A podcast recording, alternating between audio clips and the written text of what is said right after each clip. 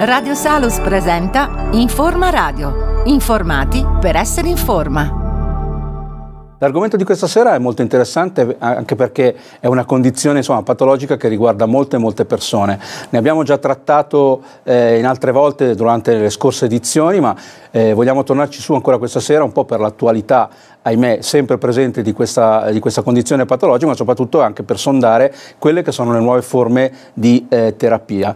Eh, infatti questa sera parleremo dell'ipertensione arteriosa. Io do subito il benvenuto al nostro ospite di questa sera e do il benvenuto al professor Piero Montorsi, ordinario di malattie cardiovascolari dell'Università Statale di Milano e direttore del Dipartimento di Cardiologia Invasiva del Centro Cardiologico Monzino di Milano. Benvenuto professore. Grazie dell'invito. Allora professore, questa sera parliamo insomma, dell'ipertensione arteriosa, argomento che voglio dire è da un bel po' di anni, anzi decenni, che sulla bocca un po' di tutto. Eh, vediamo innanzitutto di definire esattamente di cosa si intende per ipertensione arteriosa. Sì, ipertensione arteriosa è, semplice, è molto semplice, uno si misura la pressione, se i valori di pressione sono maggiore di centoquaranta, la pressione massima, o la pressione anche sistolica si dice, non voglio complicare ma qualcuno poi la chiama così, e maggiore invece di novanta millimetri di mercurio la pressione minima o pressione diastolica, sei ufficialmente un iperteso. Volevo chiederle anche, mh, abbiamo detto giustamente eh, all'inizio della nostra trasmissione che è un problema, ahimè, che eh, riguarda molte persone tra la popolazione italiana, anche sottoscritto purtroppo, eh, eh, ma con che frequenza si eh, presenta tra la popolazione? Ah, guarda, più o meno intorno al trenta, trentacinque, trentadue, trentacinque per cento, senza grosse differenze nei due sessi. Quindi è sicuramente una prevalenza importante ed è la malattia vas- la seconda malattia vascolare più importante al mondo. Ecco, per quanto riguarda le cause, quali sono? Cause, stragrande maggioranza dei casi non c'è una causa, come diciamo per tante altre patologie, e questi pazienti vengono definiti come ipertesi essenziali, cioè senza un motivo apparente che si può curare e il problema va via. Poi c'è un gruppo di pazienti che è più piccolino, eh, che può quattro cinque per cento, in certe casistiche può anche salire di più, che hanno un'ipertensione secondaria, cioè il problema della pressione alta dipende da malattie endocrine, eh, malattia dell'arteria renale, malattia di qualsiasi tipo che se identificate, guarda, eh, curate, a volte si possono anche, eh, si, la, la, la propria cura può portare ad una risoluzione delle, della pressione e il paziente non è più iperteso. In genere eh, si sentono sempre parlare dei soliti sintomi della pressione, ma in realtà quali sono, eh, cioè come ci si fa accorgere che c'è qualcosa che non va a livello pressorio? Quali sono i sintomi, i segni che questo, eh, questo problema può dare? Beh, comincio dicendo che eh, può succedere benissimo che non ci siano sintomi e che ad una visita occasionale si trovi la pressione alta. Allora subito si dice, ma allora sarà per l'ansia, per l'agitazione, per il camice bianco, tutto verissimo. Il medico non farà altro che dire aspettiamo, ricontrolliamo, la guardia anche a casa lei nell'ambiente familiare e se persistono altri ci risentiamo. In altri invece il paziente ha dei sintomi proprio da um, di, di, così, di fatica legata alla pressione alta, cioè testa piena, eh, un cerchio sopra la testa, ronzio alle orecchie, malessere generale, senso di viso accaldato rosso, un po' di stanchezza, si arriva fino anche al mal di testa vero e proprio, anche importante, un po' di nausea, di malessere, proprio incapacità a volte di stare in piedi, di doversi sdraiare. E quindi queste sono anche manifestazioni un pochino, anche la nausea, il mal di testa, di irritazione proprio cerebrale eh, legato alla pressione che molte volte quando arriva, arriva anche in maniera molto roboante, quindi con valori sicuramente veramente molto alti. Quindi voglio dire, ci sono tante persone che ne soffrono e neanche lo sanno, un po' come avviene poi per il diabete, ahimè. Eh, è così, è così, se... Se facciamo una piccola, rapidissima digressione, ma che è verissima, su, prendendo cento ipertesi, che sono sicuramente ipertesi, il cinquanta per cento non sa di esserlo. Il cinquanta per cento dei rimanenti lo sa, ma poi c'è la scaletta va avanti e magari non si cura. Allora, e quelli che invece che si curano, si curano, ma non si curano bene, perché i valori non sono quelli che sono richiesti. e a forza di edai, edai, edai si restringe l'imbuto e alla fine su cento ipertesi quelli che stanno bene, che sono curati e che possono avere anche un rischio generale vascolare simile alla popolazione normale sono meno del venti per cento. Ecco, eh, tra le varie cause, che poi vuol dire non è proprio una causa, eh, si sente sempre dire che c'è familiarità nell'ipertensione. Se mio papà, i miei genitori insomma ce l'avevano, non dico che è molto probabile, ma è, può essere che io ce l'abbia. È vero questo? Verissimo, verissimo Roberto, è verissimo. Soprattutto se i due genitori sono ipertesi bisogna sempre stare all'occhio perché l'ipertensione può arrivare, ma devo dire che eh, sì, sì, c'è questa tendenza, giusto, piuttosto che ereditarietà, c'è questa tendenza sia familiare sia comportamentale, cioè come si vive, come nella famiglia dove sei nato, dove sei cresciuto.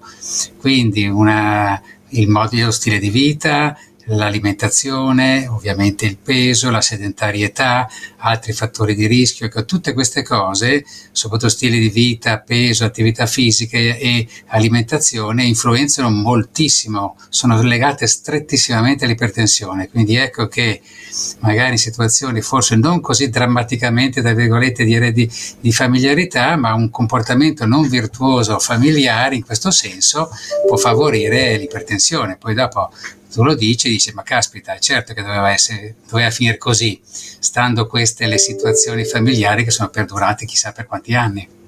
È anche correlato all'età delle persone, perché si dice che magari poi in, in giovane età è più difficile avere la pressione alta, o questa è una delle tante insomma dicerie che si dicono in giro? Ma c'erano delle vecchie definizioni che sono sempre vere, che l'iperteso salta fuori tra i trenta e i cinquantacinque anni, l'iperteso così classico. Ci sono molti ipertesi giovanili che hanno patologie particolari, a volte anche patologie secondarie, non sempre curabili ma identificabili come causa, ma la maggior parte insomma salta fuori intro, tra i quaranta, dai quaranta anni in su. Dopodiché se sfociamo, se andiamo oltre i settanta incomincia a esserci un'ipertensione che è prevalentemente eh, di massima, quindi sistolica, legata all'età, legata all'indurimento dell'aorta e delle arterie in generale, mentre invece scendendo un pochino con gli anni e rimanendo nelle, nelle decadi tra i quaranta e i sessanta, l'ipertensione spesso è anche sistodiastolica, quindi entrambe le pressioni sono alte e quindi cambia un pochino la sfera, però si può, può originare un pochino a tutte le età, eh, con, queste, con la media generale nella, nelle decadi che vi ho detto.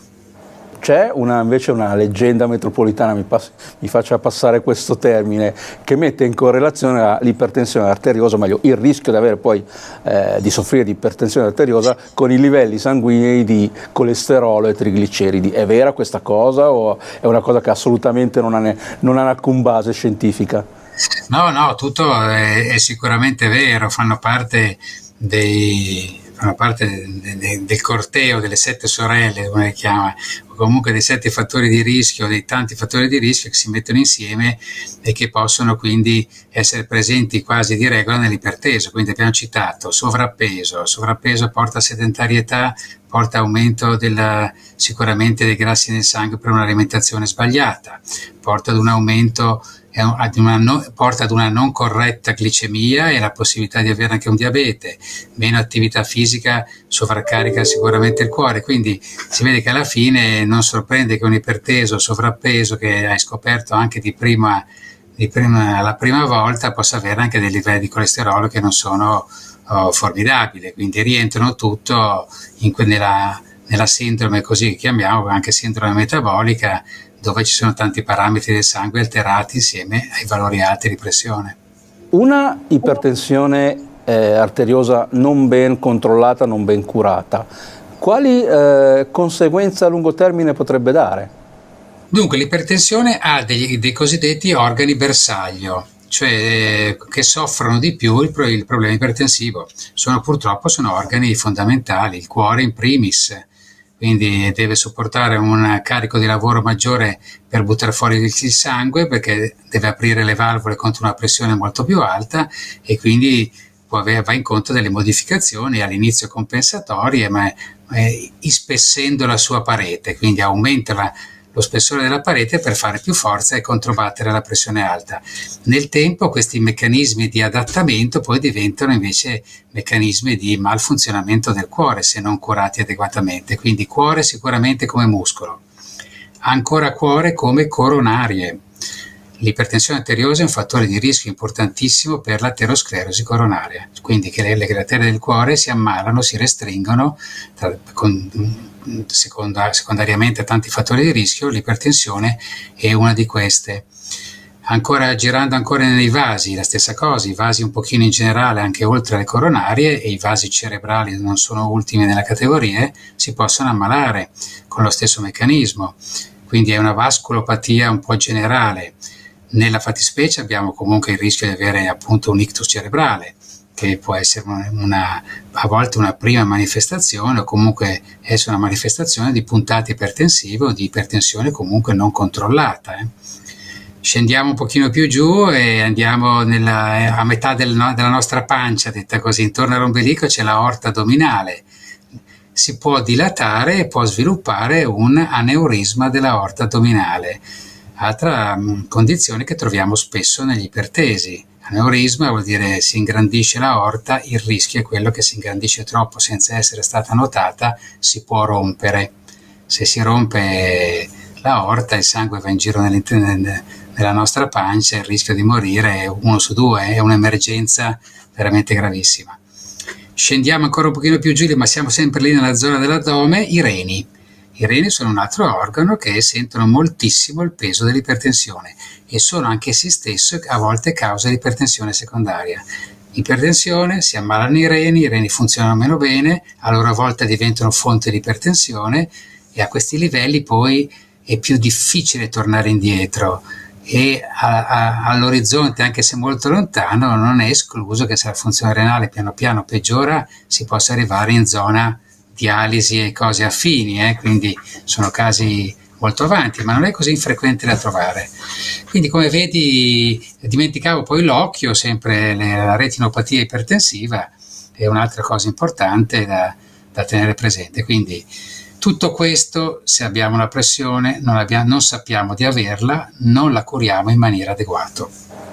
Beh, insomma, direi che le conseguenze sono decisamente importanti, alcune tra l'altro, voglio dire, proprio vere e proprie emergenze mediche.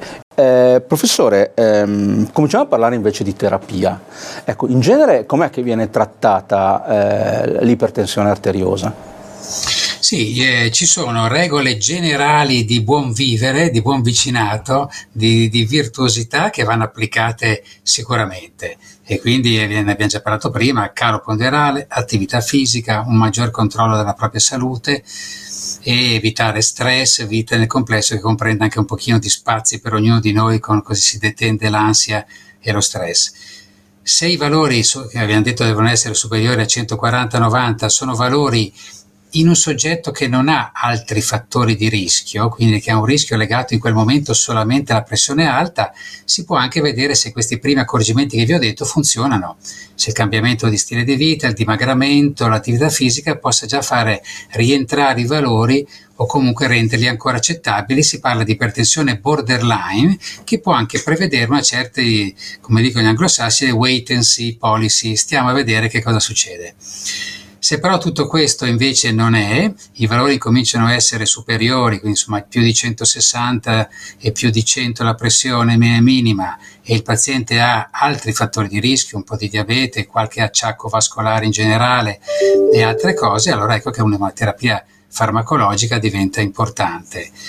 Ci sono delle um, linee guida europee e italiane che indicano con quali farmaci partire. Si parte sempre con un, almeno una, un, due farmaci che, che agiscono sulla pressione con un meccanismo diverso per essere subito efficaci e si valuta come va il soggetto fino a Uh, chiedendo di misurare la pressione a casa, tu la misuri in ufficio, c'è sempre un po' di differenza ovviamente tra una e l'altra.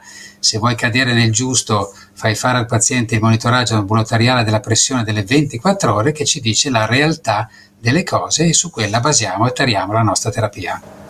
Ecco, veniamo invece alle nuove forme di terapia, eh, in particolare mi riferisco alla denervazione renale, che insomma è una cosa, eh, novità, poi vedremo se è veramente una novità o magari esiste già da qualche anno. Eh, esattamente di che cosa si tratta?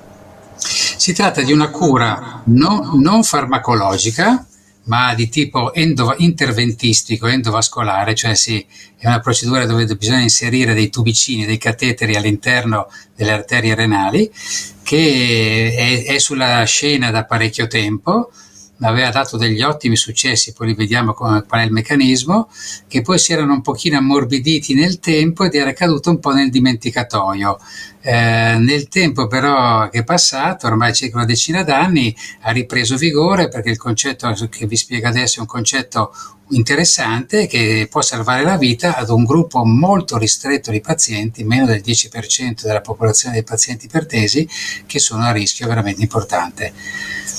Quindi sono i pazienti che, nonostante eh, cinque farmaci, come si dice tre più anche altri due farmaci aggiuntivi, contemporaneamente presi, presi diligentemente, hanno ancora valori superiori a quelli che noi riteniamo i valori massimi accettabili. In questi pazienti il rischio cardiovascolare di cui vi ho appena parlato degli organi bersaglio è altissimo, quindi bisogna fare qualcosa e bisogna fare qualcosa di utile in fretta. E si è visto che allora, tornando con le nostre, i nostri studi, conoscenze di interazione tra sistema nervoso simpatico, cervello e rene innervato, le cui arterie renali sono innervate da una fitta rete di, di fibre del sistema nervoso simpatico, c'è una relazione, una liaison che può diventare anche dangereuse e quindi diventare anche pericolosa per meccanismi che non sono più di compenso ma diventano Eh, pericolosi, di aumentata vasocostrizione e, e pressione arteriosa che rimane molto alta e che non risponde ai farmaci. Allora, come fare a disattivare, ad ammorbidire, a ridurre, ad addomesticare o addormentare questa stimolazione nervosa? Non possiamo aprire la pancia e tagliare i, re i nervi che girano intorno alle arterie renali. E allora si è pensato, ma perché non, non lo facciamo invece dal di dentro? Cioè dall'interno dell'arteria, sappiamo che i nervi girano proprio in maniera spirale sulle arterie renali, da dove partono fino anche a quattro cinque centimetri in periferia, quando poi si addentrano nel parenchima renale. E come possiamo farlo?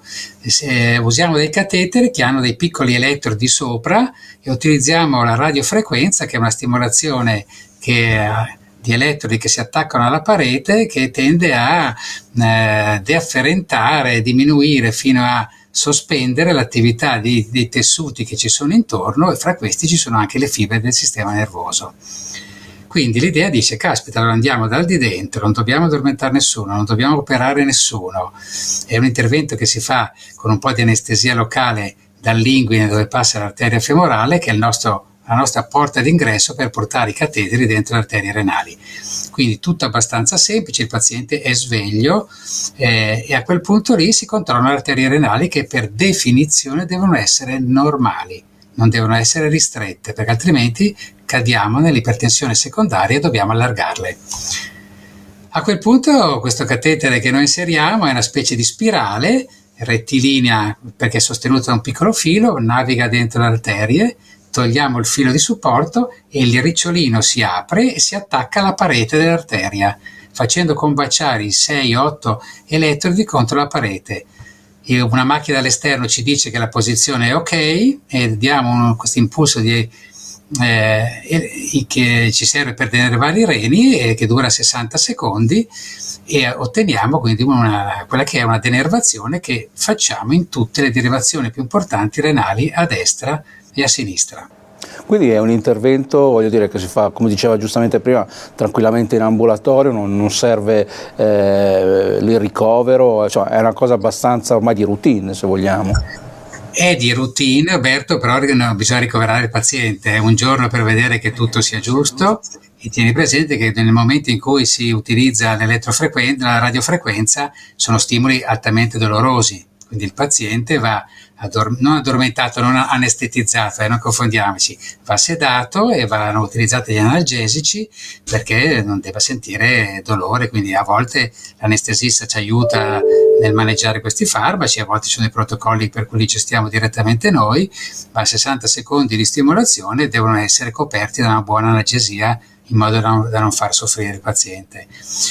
Che poi al termine della, della procedura tutto sparisce, il paziente può ritorna in corsia e, se le complicanze sono veramente rarissime di questo catetere, il giorno dopo, se sta bene, può anche andare a casa.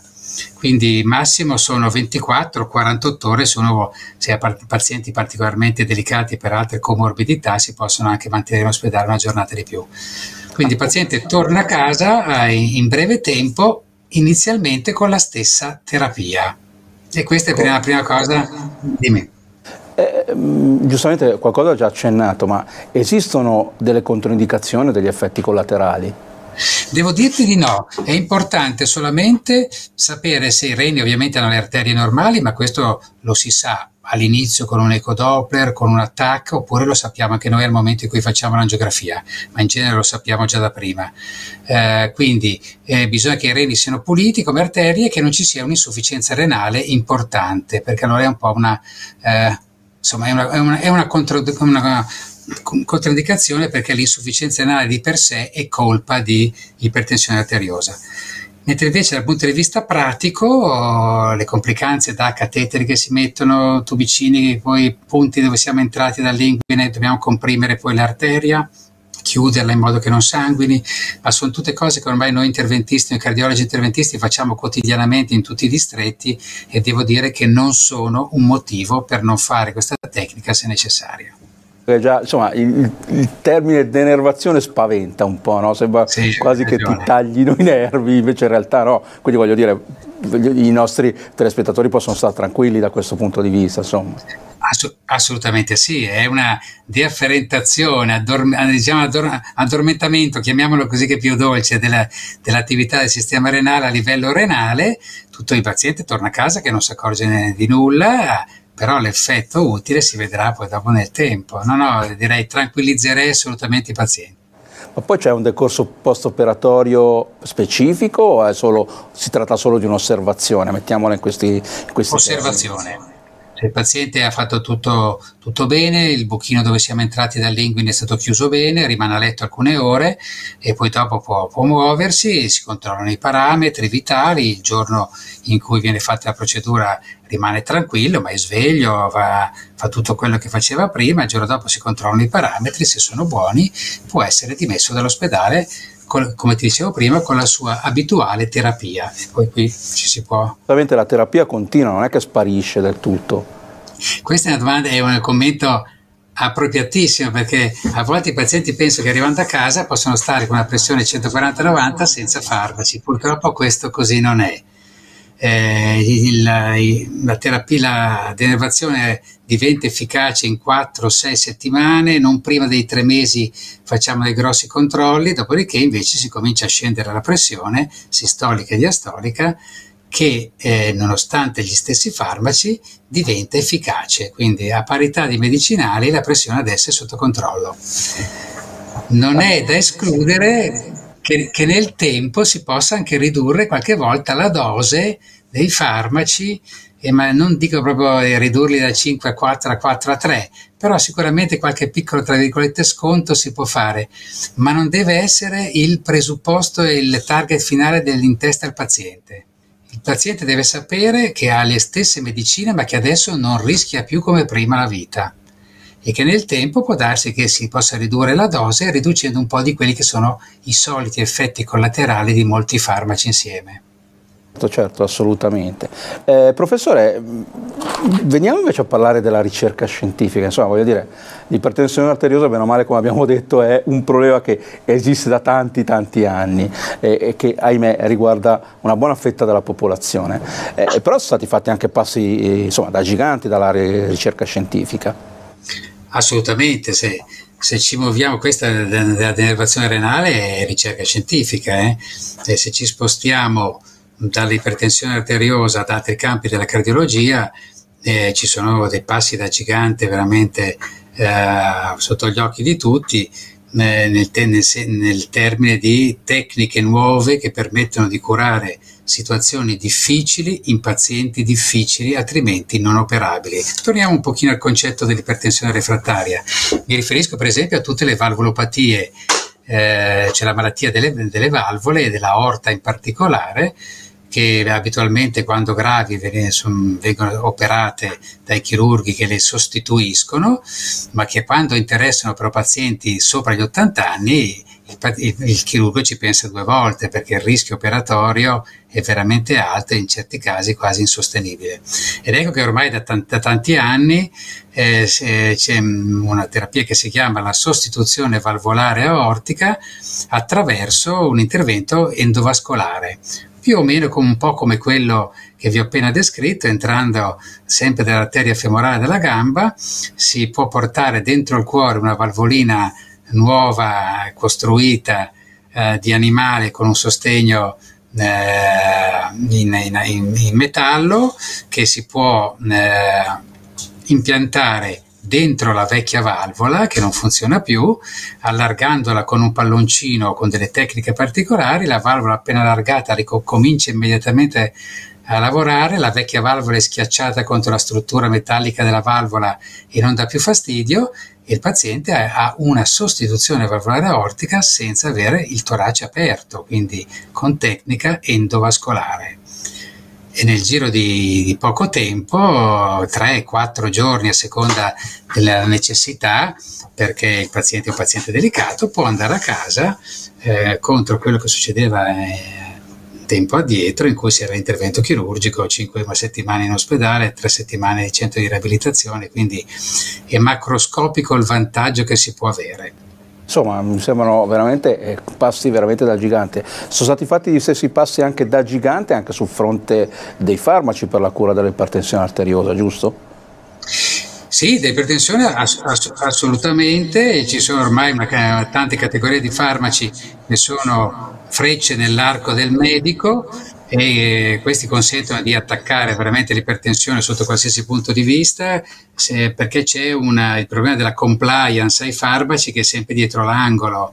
Eh, purtroppo sono sempre farmaci che messi insieme eh, danno fastidio. Allora una tecnica è stata fatta anche quella di eh, mettere più farmaci nella stessa compressa per favorire la compliance e per forse diminuire anche un po' gli effetti collaterali, e alcune cose, alcuni spazi sono stati guadagnati, eh, però insomma, il trattamento è ancora decisamente farmacologico per ipertensione essenziale, a parte quella refrattaria, mentre invece a volte anche chirurgico per le ipertensioni secondarie, dove c'è per esempio una causa di ipertensione secondaria, un restringimento dell'arteria renale, e l'endovascolarista mette un catetere dentro il rene, dilata e mette uno stent nell'arteria renale che si allarga, e la pressione può anche, se non è lì da tanto tempo il problema, può anche guarire e sparire.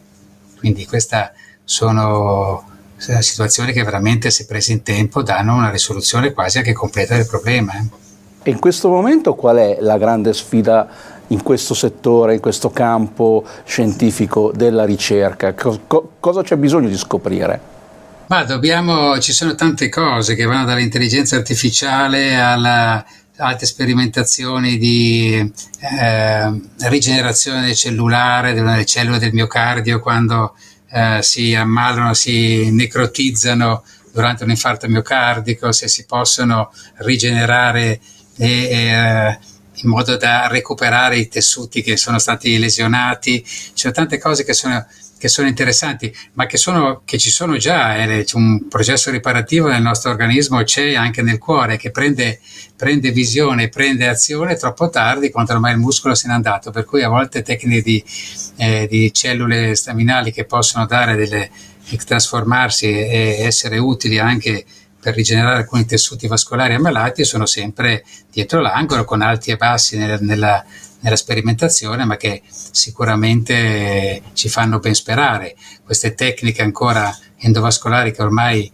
ci permettono di mettere di curare tantissime condizioni non prima curabili, di allungare un pochino la vita, di migliorare la qualità in situazioni che prima si erano difficili da gestire, la terapia farmacologica. E quindi senz'altro eh, l'orizzonte è sicuramente un orizzonte bright, quindi che, che dà, dà molte speranze, dà molte speranze. Poi c'è tutta una genetica che va avanti, che identifica le malattie più rare cardiovascolari, che possono identificare per eh, identificare i, i componenti di alcune famiglie che possono essere ammalati. Si possono fare le correzioni, quindi eh, c'è una, una grossa veramente eh, sperimentazione che va avanti e che prenderà tempo, ma i tempi poi sono sempre più brevi e quindi potremo stare, spero, sempre meglio nel, nel futuro. Vediamo invece un po', siamo in finale di trasmissione, però questa è forse la parte più, eh, più, più interessante. All'atto pratico, ogni quanto è bene mi, eh, tenere controllata la pressione? Per esempio, io mi immagino un, un giovane che magari si affaccia ai suoi trenta anni, magari eh, non dico che non l'abbia, l'abbia mai controllata, però magari la controlla magari spo, sporadicamente e giustamente, come dicevamo prima, ci sono anche molte persone che sono ipertese e non lo sanno. Quindi quanto, ogni, ogni quanto è bene misurare la pressione, con che frequenza e soprattutto poi eh, quando eh, addrizzare le antenne e magari rivolgersi a proprio medico di fiducia o magari anche direttamente allo specialista? Sì, dunque se tu non sei iperteso e non sei nulla, eh, misurati comunque ogni tanto la tua pressione, soprattutto se sei un uomo di mezza età, se sei una donna anch'essa di mezza età o comunque verso la menopausa o in menopausa, conviene ogni tanto provare la pressione in farmacia, dal medico, eh, tenendo presente anche la, la propria storia, eh, se ci sono ipertesi in casa, se non si è particolarmente virtuosi, quindi una provata alla pressione, come si dice in gergo, è assolutamente da fare.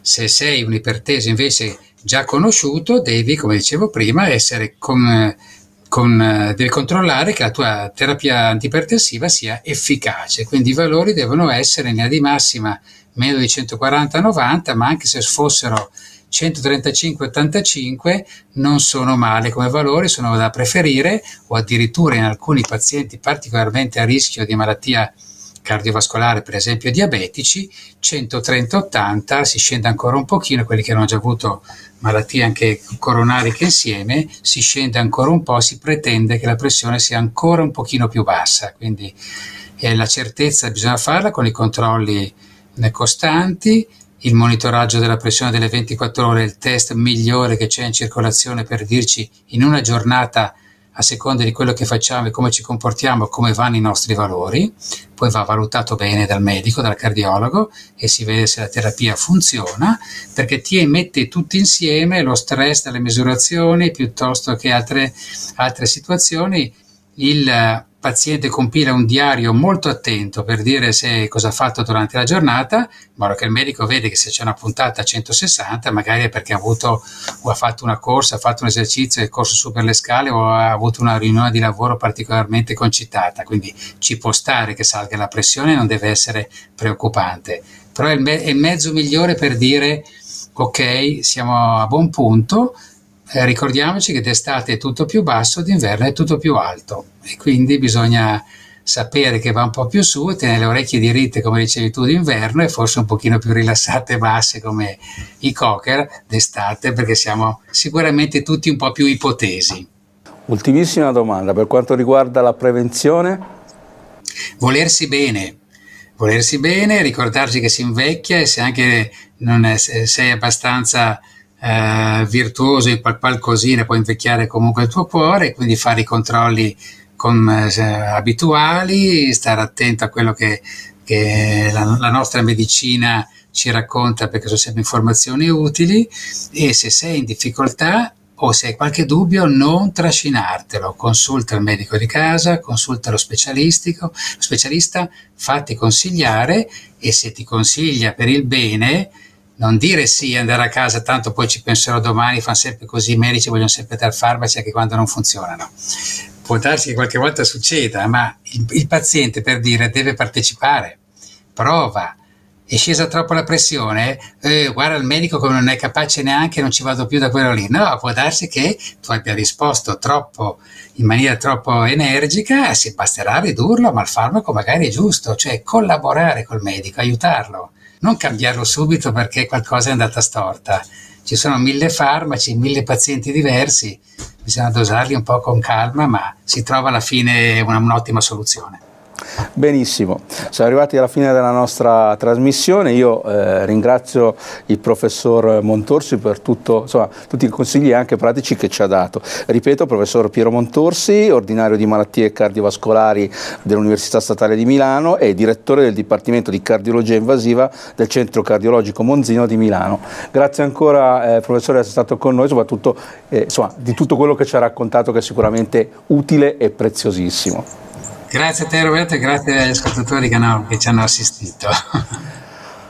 Io come sempre vi do appuntamento alla prossima puntata, eh, vi ricordo sempre di andare a visitare i nostri siti web w w w punto informatv punto i t per quanto riguarda il sito della trasmissione, w w w punto tecnomedicina punto i t per quanto riguarda invece l'informazione eh, medico-scientifica, e eh, anche di andare ad ascoltare i nostri podcast che trovate su eh, radiosalus punto com. Ringrazio l'emittente, ringrazio R B M Group e come sempre in finale di trasmissione non vi resta che augurare a tutti buona salute. Radio Salus vi ha presentato Informa Radio, una produzione R B M Group.